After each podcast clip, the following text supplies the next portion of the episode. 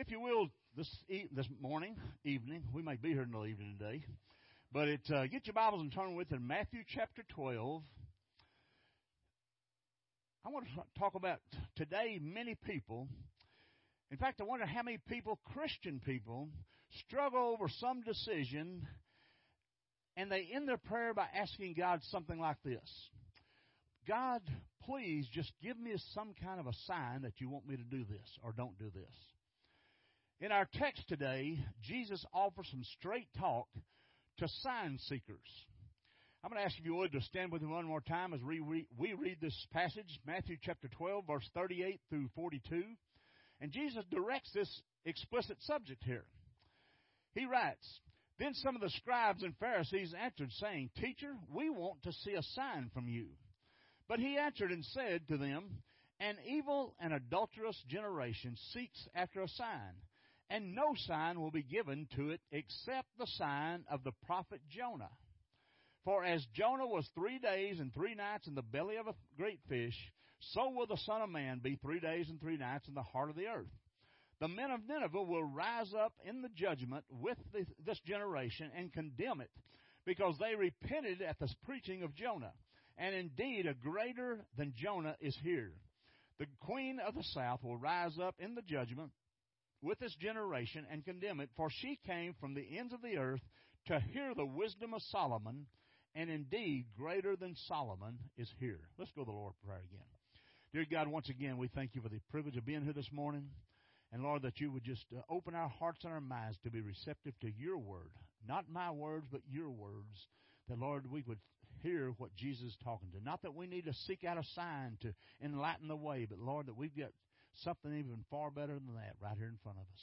Go with us through the next few moments. In Christ's name we pray. Amen.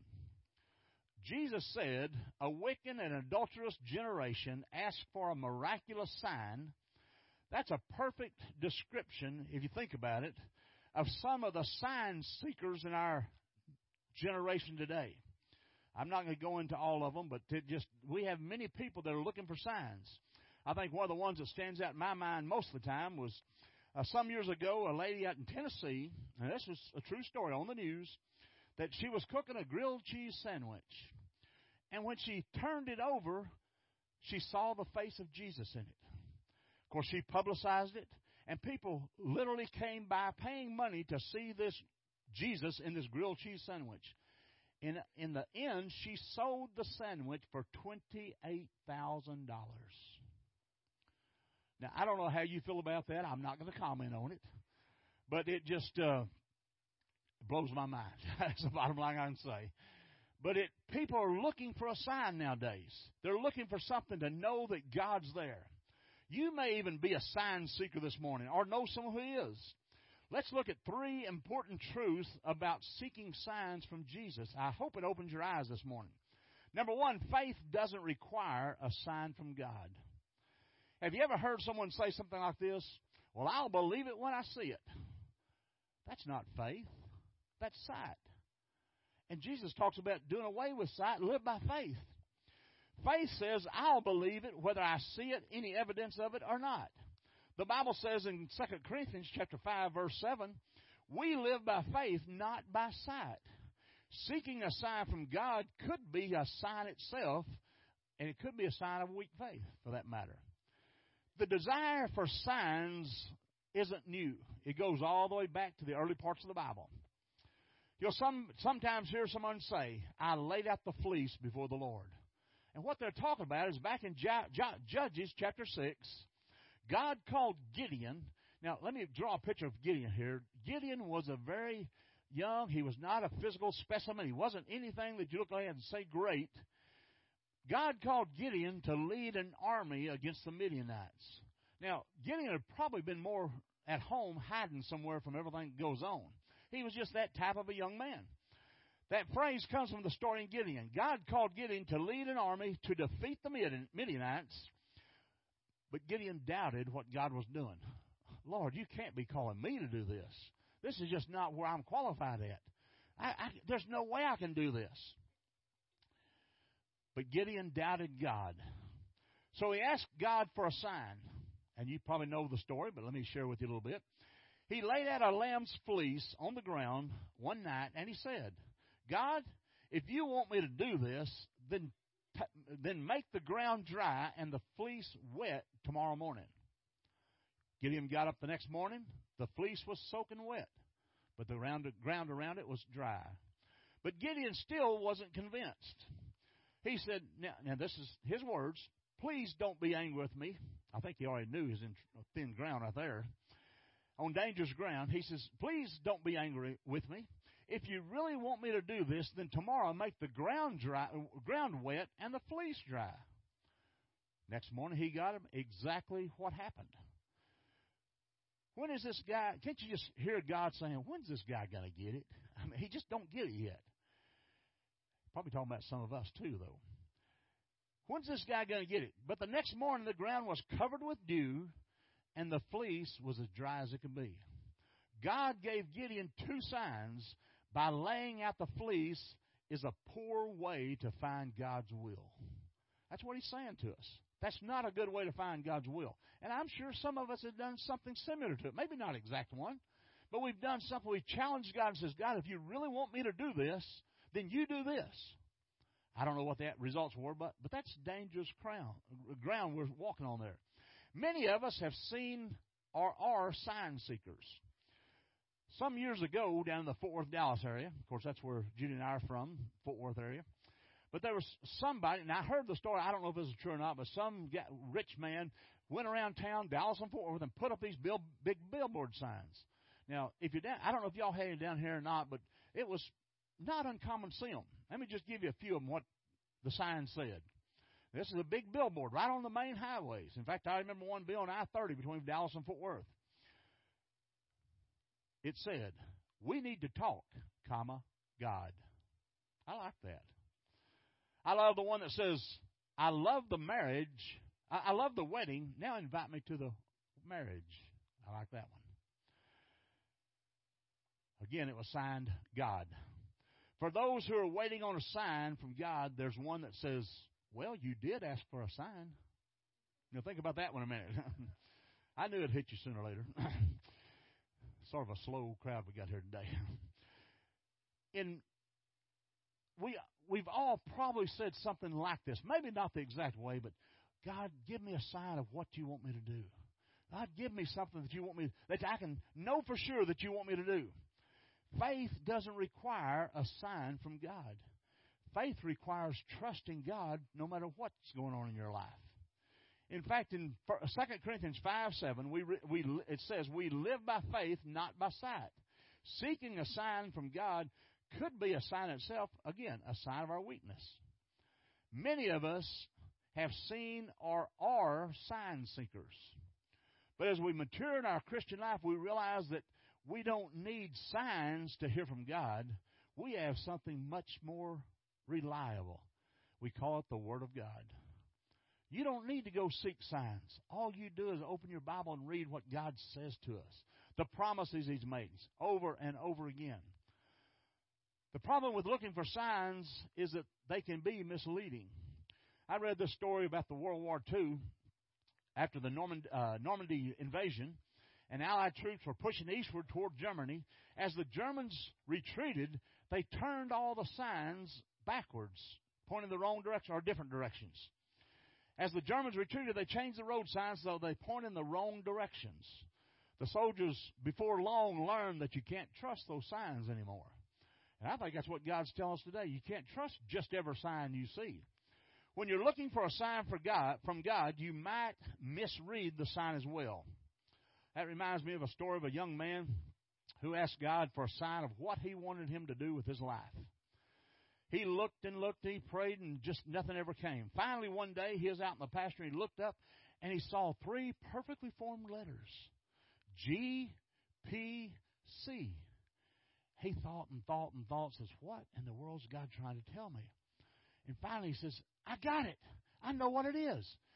Go preach Christ. Well, he devoted his life to preaching, but to be honest, he was a terrible preacher. He couldn't keep a church. Finally, after a miserable life, he came to the end of his life. He died and he arrived in heaven. The first thing he did was he wanted to talk to God.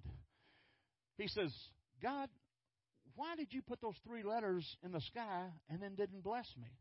The Lord says, Well, what do you think those three letters meant? He says, GPC, go preach Christ. The Lord shook his head and says, No, no, no, my son. That stood for go plant corn.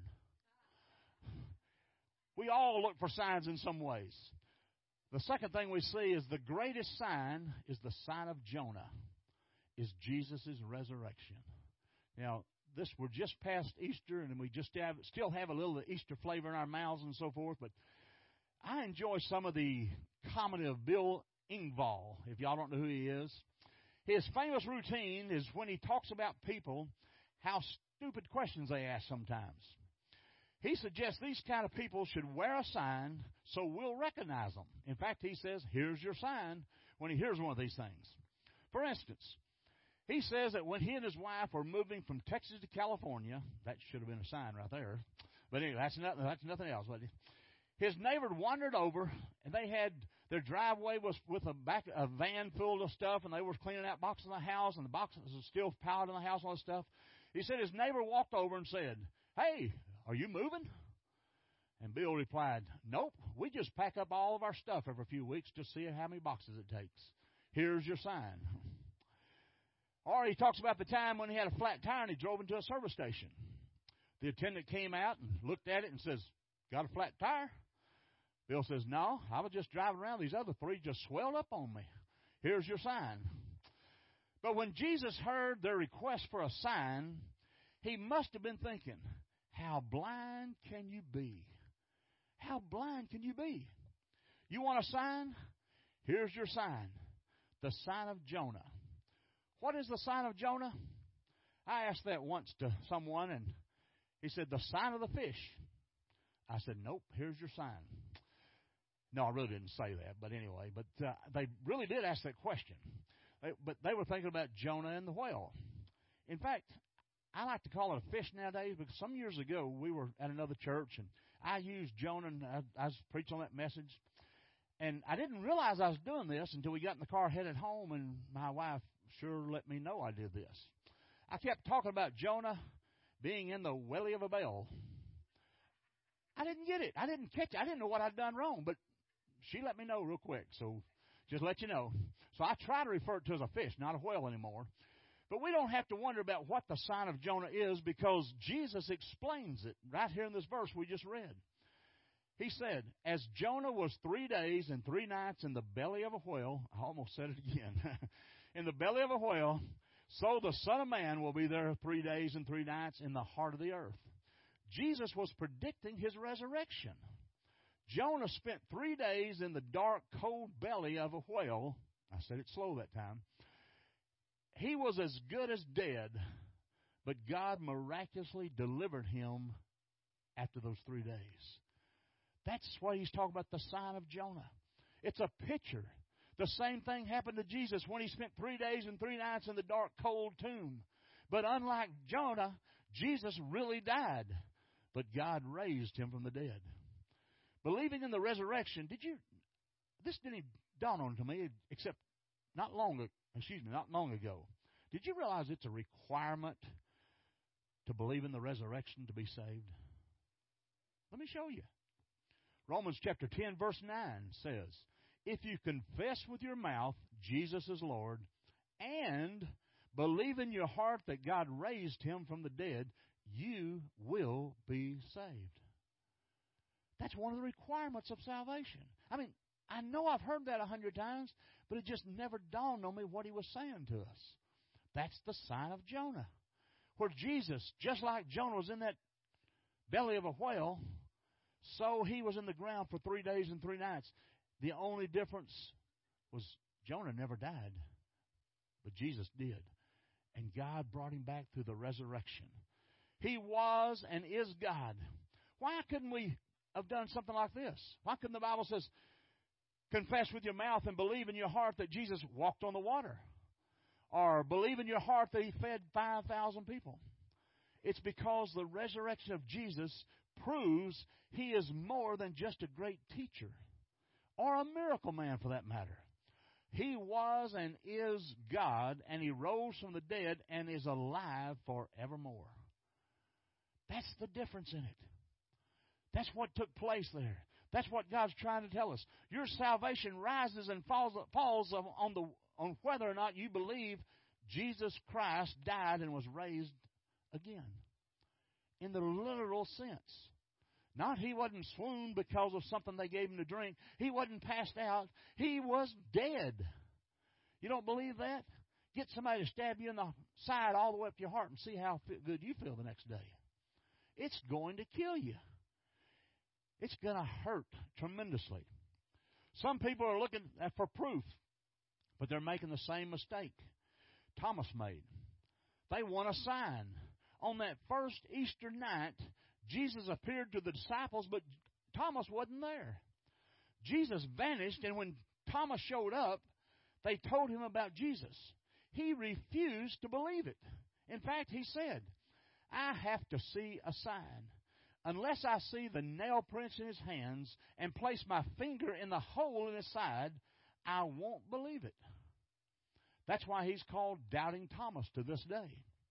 A week later, Jesus appeared and he knew exactly what Thomas said because he walked in the room and said these words Here, Thomas, put your finger in the nail scars of my hands. Thomas fell to his knees immediately and said, My Lord and my God. He got his attention. Then Jesus said something to Thomas that I just caught, not again, not too long ago. Did you know that same verse has me and you in there? Thomas, put your finger in the nail scarred hands of, uh, in the nail scars of my hands. And Thomas said, My Lord and my God. Watch what takes place here. Because you have seen me, John 20, 29. Because you have seen me, you have believed. Blessed are those who have not seen and yet still believe. Guess who that is? That's us. That's we people. That's us'uns. I mean, that's who it's talking about. We didn't see Jesus die. We didn't see him physically come from the grave. But because of what Thomas saw, he's including us in that statement.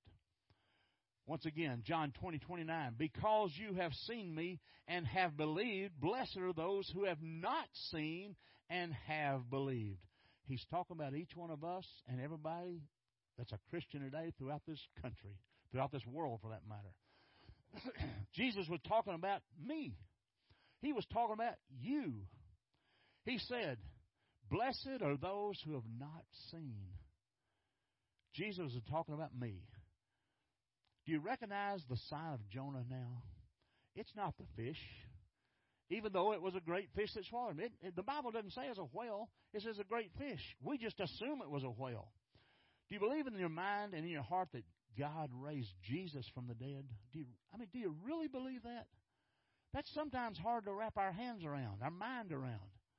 We can't really get that concept.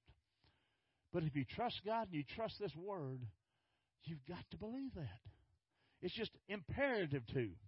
Do you believe in your mind and your heart that God raised Jesus from the dead? Jesus said you are blessed if you believe it. Very specific there. Jesus said to the Pharisees, You want a sign? My resurrection. Dummy, here's your sign. Maybe he didn't say those words, but same thing. The next thing we see God may provide signs, but the best evidence is Jesus himself.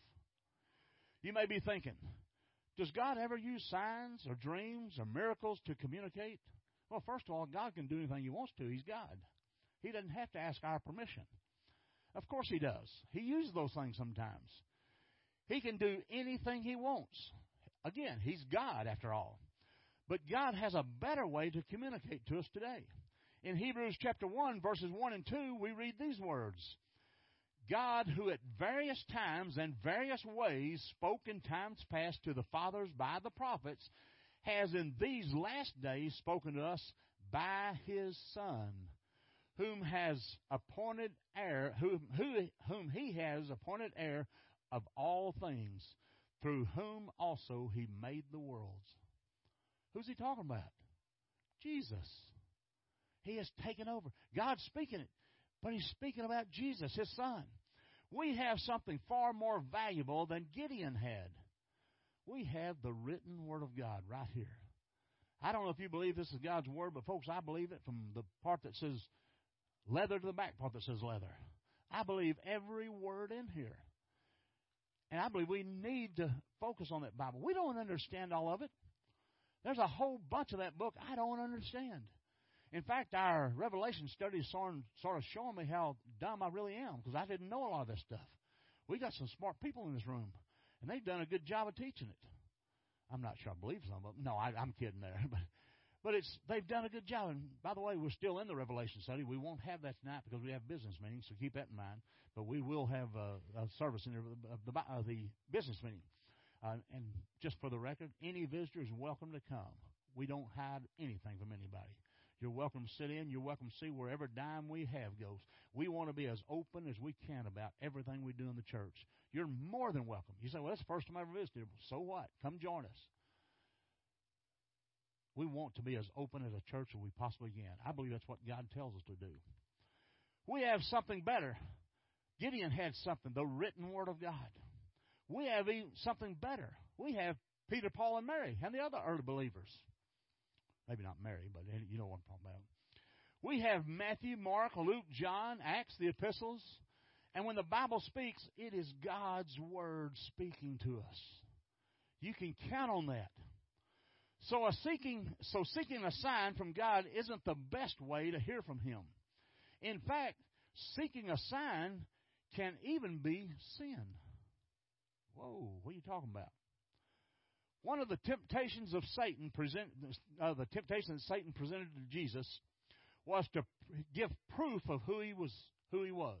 In other words, he was questioning whether he's really God. Satan knew who he was. He just thought he had him at a place where he could get him now. In fact, he said in Matthew 4, verse 7, Jump off the pinnacle of the temple. If you're really God, the angel will catch you, and that you will, you, that will be a sign that you're God. You know how Jesus responded? He quoted scripture. Jesus said, It is written, You shall not put the Lord God to a test. That applies to every one of us, folks. Be careful. In fact, there's only one place in the Bible that I've been able to find where God invites you to test Him on something. You know what that's on? Tithes. Here's what He says. There's only one place in the Bible that God invites us, test me on this. See if I'm not telling you the truth. He says, Do not put the Lord God to a test. But some people use the Bible to test God. In fact, that verse that we just said, Matthew, Malachi chapter 3, is where that's found at. And he invites us. And let me tell you, I was one of the ones that was very skeptical as a young Christian. I don't have money to give the church. I'll give a little token. That's, that's until I began to read God's Word, and God says, No, you're just supposed to give a certain amount. And I question that. I don't know if I believe that or not. But, folks, that is true. And by the way, it's also dependable. You can count on it. Do not put the Lord your God to test. Some people use the Bible to test God. They play what uh, some people call the biblical Ouija board. They take a Bible and they say something like this Okay, God, I want you to speak to me. Then they close their eyes and they open the Bible randomly and they just take their finger, not looking what's going, and put on a verse. And they think that's what God's talking to me about. Be careful there. Of course, he you know he can do that. There's no doubt about that. God can speak that way. Of course, he can. He's God, but that's also can be dangerous. I heard about one guy that did that. He popped his finger down on the verse Matthew 27 5, which says, So Judas, Judas threw them, all his money into the temple and left. Then he went away and hanged himself. I don't think you want to want to follow that verse. The very best way for you to hear from God is to let God's Word abide inside of you. Do you study God's Word? I believe, and I honestly believe this, one of the worst parts of the Baptist church, I can't talk about the rest of them, I can just talk about us, is that we don't take tithing seriously. So, folks, when you tithe the way God commands us, God's going to bless the way He can bless. I don't know what about you, but I'd rather have His blessings than what little pompy part I've got in this life. That's a promise from God. And He asks us, You can test me on this. Try me and see me if I won't do this. And I know people sit in this room today that just within the last few weeks, God has done just that in their lives. They had no idea whether they're going to pay a certain bill or whatever it may have been. And they called and says, You won't believe what just happened to me. God gave me what I needed. Try it. That's not testing God. God says we can try Him on that part. Try me and see if you don't believe me. Matthew 27 5 again says, Judas threw the money in the temple and left. Then he went away and hanged himself. The very best way for you to hear from God is to let His Word abide inside of you. I believe it's imperative for every person that claims to be a Christian to read the Bible, I hope, daily. Watch what it does in your life. God's Word is not just a book to put on the shelf, folks. God's Word is alive. It's breathing. It has power in it. And God can move through that better than any other way that we know of. Excuse me. Once you have it in your head and have it in your heart, you'll be thinking about His Word all the time. When you're confronted with a situation, a challenge, you won't need a sign.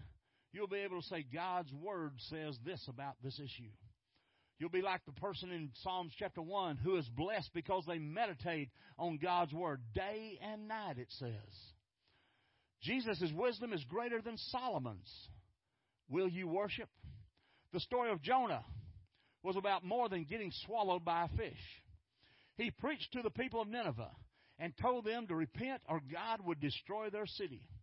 He expected them to refuse his message and he wasn't upset with the idea of God destroying them completely. He wanted God to destroy them. But to his disappointment and surprise, the entire city of Nineveh repented. They got on their knees. These are some of the most vicious people in the world, and they got on their knees and confessed and came close to God. And Jonah got upset about it. God, you said you were going to destroy it. No, he didn't. He said, if they don't repent. And this city repented. In fact, here's what the king of Nineveh said in Jonah chapter 3, verse 8, and, 8 through 10. But let every man beast be covered, every man and beast be covered with sackcloth, and cry mightily to God. Yes, let everyone turn from his evil way and from the violence that is in his hands. You, uh, excuse me, who can tell if God will turn and relent and turn away from his fierce anger so that we will not perish? When God saw their works, that they had turned from their evil way, and God relented from the disaster that he had said would bring upon the people, and he did not do it. Always remember that God would rather pardon than punish. But sometimes we get to a point where we will not allow him to pardon us we almost have to have the punishment. Jesus' com- comment about the Jews could be applied to our nation today. He said the people, people of Nineveh would rise at the judgment and condemn this generation because they repented at the preaching of a reluctant prophet, and this generation has a better preacher. They've got Jesus. And even today, we have the words of Jesus. He's still saying, Unless you repent, you will likewise perish. I remember a few years ago, Billy Graham made this comment, and a whole lot of our uppity people, if you know what I mean, government, let's say that, said, Billy Graham said, he, they, they got upset about it. Here's what he said If God doesn't judge America for its wickedness, he will have to apologize to Sodom and Gomorrah. Folks, I think he was right on target. The only part is, I don't think America's repented yet. But before national repentance can happen, there must be personal repentance. In Jonah, the Bible says they all repented, from the least to the greatest. Wouldn't you like to see a revival like that in Copper Copperas Cove, Texas? I mean, next week we would close down all the beer joints, all the beer stores, whatever else there is in Copperas Cove. I don't know. Well, they closed something down the other day, but I, I won't go into that one. But it, In 1 Kings chapter 10, verse 6, 7, and then verse 9, listen to what he says. Then, uh, excuse me, uh, this is, uh, Jesus also mentioned the Queen of Sheba who came from the ends of the earth to visit Solomon. Here we read this in 1 Kings 10, verse 6, chapter 6, verse 7 and then 9. 6 and 7, then verse 9, excuse me. Then she said to the king, It was true a true report which I heard from in my own land about your words and your wisdom. However, I did not believe the words until I came and saw with my own eyes, and indeed the half has not yet been told me. Your wisdom and your prosperity exceed the fame of which I heard. Blessed be the Lord your God who delighted in you, setting you on a throne of Israel. Because the Lord has loved you, king, to do justice and righteousness. That's a foreign king, queen, coming to King Solomon. Something happened in Solomon's life. I mean, it was just totally different. The Queen of Sheba traveled many months at great expense to hear the wisdom of Solomon. She was in awe and she literally bowed before him and showered him with gifts. Solomon was wise, but he was like a child compared to the wisdom of Jesus. He didn't even compare to Jesus. The poor Pharisees couldn't recognize the wisdom in the flesh because they were standing right in front of them. They couldn't see the forest for the trees. Let me word that a little different. They couldn't see Jesus for the hatred of Jesus in their eyes. They would not recognize him. Folks, I'm believe we're close to that point in our church, in our world today, our nation today, that Jesus is all around us, but we will not take the time to see him. And folks, we're losing. Just last night, I don't know what channel was listening to, anything else, but it just they were talking about that the church is disappearing faster than anything. And a lot of it's because of the pressure we feel from outside and all these things, and uh, the rights being taken away, and all this, everything goes into it. They couldn't see Jesus for their hatred of Jesus. And today there are millions who have heard about Jesus, but they refuse to worship him. They worship at the altar of their own intelligence. They're too smart to believe the Bible. For instance, many people say the story of Jonah being swallowed by a fish is a myth. That's not real. It was never intended to be real. But Jesus referred to it as a historical event. It's as real as the historical event called the resurrection. But of course, the same people who say the story of Jonah is a fable also to refuse to believe in the resurrection. I heard this little story, and I think I've shared it before. I'm going to share it again. A little girl was on a passenger with, uh, uh, as was a passenger on an airplane flight. She was sitting next to her mother, and the man on the other side of her noticed that she was reading a book. He asked her, said, "What are you reading?" And she said, It's a book of Bible stories, and I'm reading about Jonah and the whale. The man says, thought he'd have a little bit of fun with it. He said, Do you really think that that man could have swallowed that whale? And she says, No, sir. It doesn't say he swallowed the whale. It says the whale swallowed him. So she, he, she was pretty sharp, so she caught his trick question. Then the man smiled and says, Well, how can you prove that Jonah really was swallowed by a whale? The little girl thought for a moment says, I guess when I get to heaven, I'll ask Jonah. The man says promptly, says, Well, what if Jonah's not in heaven? And she looked at him and says, Then you can ask him. Will you fall at the feet of the living God and worship him as God today? Let me conclude with this. Let me ask you a question. What if we started seeing some supernatural miracles happen here in this church? Don't get nervous. We're not going to change anything. But, I mean, what if God started doing just something un- unbelievable? Let's imagine, for instance, that every Sunday God gave me the ability to levitate. Now, I don't want that because I don't like heights. But just I'm just just using an example. To float around this building while I preached. We'd have bigger crowds, right? No doubt about it. But nothing would change. It wouldn't be about God, it'd be about me. We wouldn't have more believers. How can I say that? Because that's what Jesus said. In Luke chapter 16, he told the story of Lazarus and the rich man. They both died, and Lazarus went to heaven, and the rich man found himself in a fiery torment in hell. He could see Lazarus in heaven. So he called out and said, Father Abraham, please send Lazarus to my home to warn my five brothers so that they will come to this they won't come to this place. He was in hell. He saw Lazarus. He prayed, God, send somebody to my house. But listen what he said. Abraham said, Sorry, I can't do that. The rich man was persistent. He said, But Father Abraham, I just know if someone came back from the dead to warn them, they would see the miracle and they would believe and repent. Listen carefully to the words Jesus spoke next because this will get your attention. Because it applies to sign seekers today. He said in Luke chapter 16, verse 31, if they do not listen to Moses and the prophets, meaning there's reading God's word, they will not be convinced if someone rises from the dead. And he did. His name was Jesus. Didn't change a thing for some people. Now, if I ever was tempted to disagree with Jesus, that would be the point right there. Surely, in my mind, if somebody that I knew came back from the dead, that would change people. But that's not what it says. If a dead person, let's just go a little bit farther in our scenario here. What if we, one day, God says, I want y'all to go down to the cemetery and I want you to pray for somebody. Somebody we all know. I'm not going to call any names, but somebody that we've known for years or you know whatever it may be. We went to the cemetery and we prayed for this person to come forth out of the grave. Then one Sunday morning we were sitting here and then the doors open up and there they came walking the aisle. You think that would change people? No. Do what? Yes, it might scare people. That's right.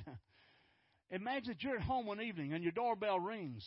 You open the door and you're in shock because standing there is old Fred. That's, his obituary was two weeks ago in the in the paper. They buried him. You were at the funeral. He says, "Good evening. I'm visiting for Robertson Avenue Baptist Church. I want to share you with you that I know from personal experience that there really is a heaven and a hell. Now, wouldn't you like to get repent repent that morning? We'd have people full next week. No, we wouldn't. Not according to the Word of God. Don't you think that would be effective? Not according to Jesus. He said, if someone won't believe the Bible, then they wouldn't believe if they saw a super, supernatural sign like somebody rising from the dead. Guess who he was talking about? Jesus. Over 500 people saw Jesus after the t- uh, resurrection. It didn't change a thing to most people. So, are you waiting on a sign from God? Here's your sign. You can even sing this with me because I'm going to try to sing this. Up from the grave he, I'll just say it. Up from the grave he arose with a mighty triumph o'er his foes. He arose a victor from the dark domain, and he lives forever with the saints to reign. He arose. He arose. Hallelujah. Christ arose. That's what changes when we begin to see what Jesus Christ did for us. Let's stand together. Dear God, we thank you, Lord, for this time you've given us.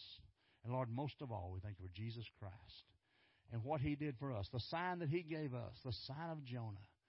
Not that he was in a belly of a whale, but that he rose from a grave and defeated death. Lord, that's what we hold to. Lord, there may be somebody here today that does not know you as our personal Savior. Lord, my prayer is that we wouldn't close this service till every single person's had that opportunity at least. The Lord, speak to our hearts. Break our hearts. Mold our hearts that we would listen to your words. Because all around us we have the Word of God telling us the truth. But so many times we don't take the time to listen to it. In Christ's name we pray. Amen.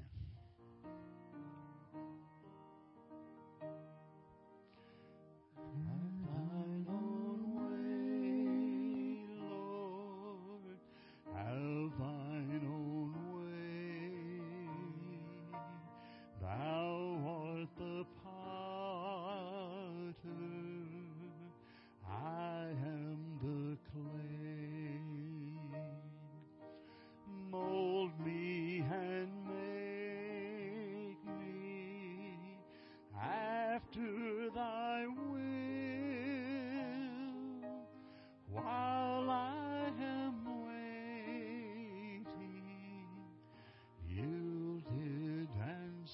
Second verse.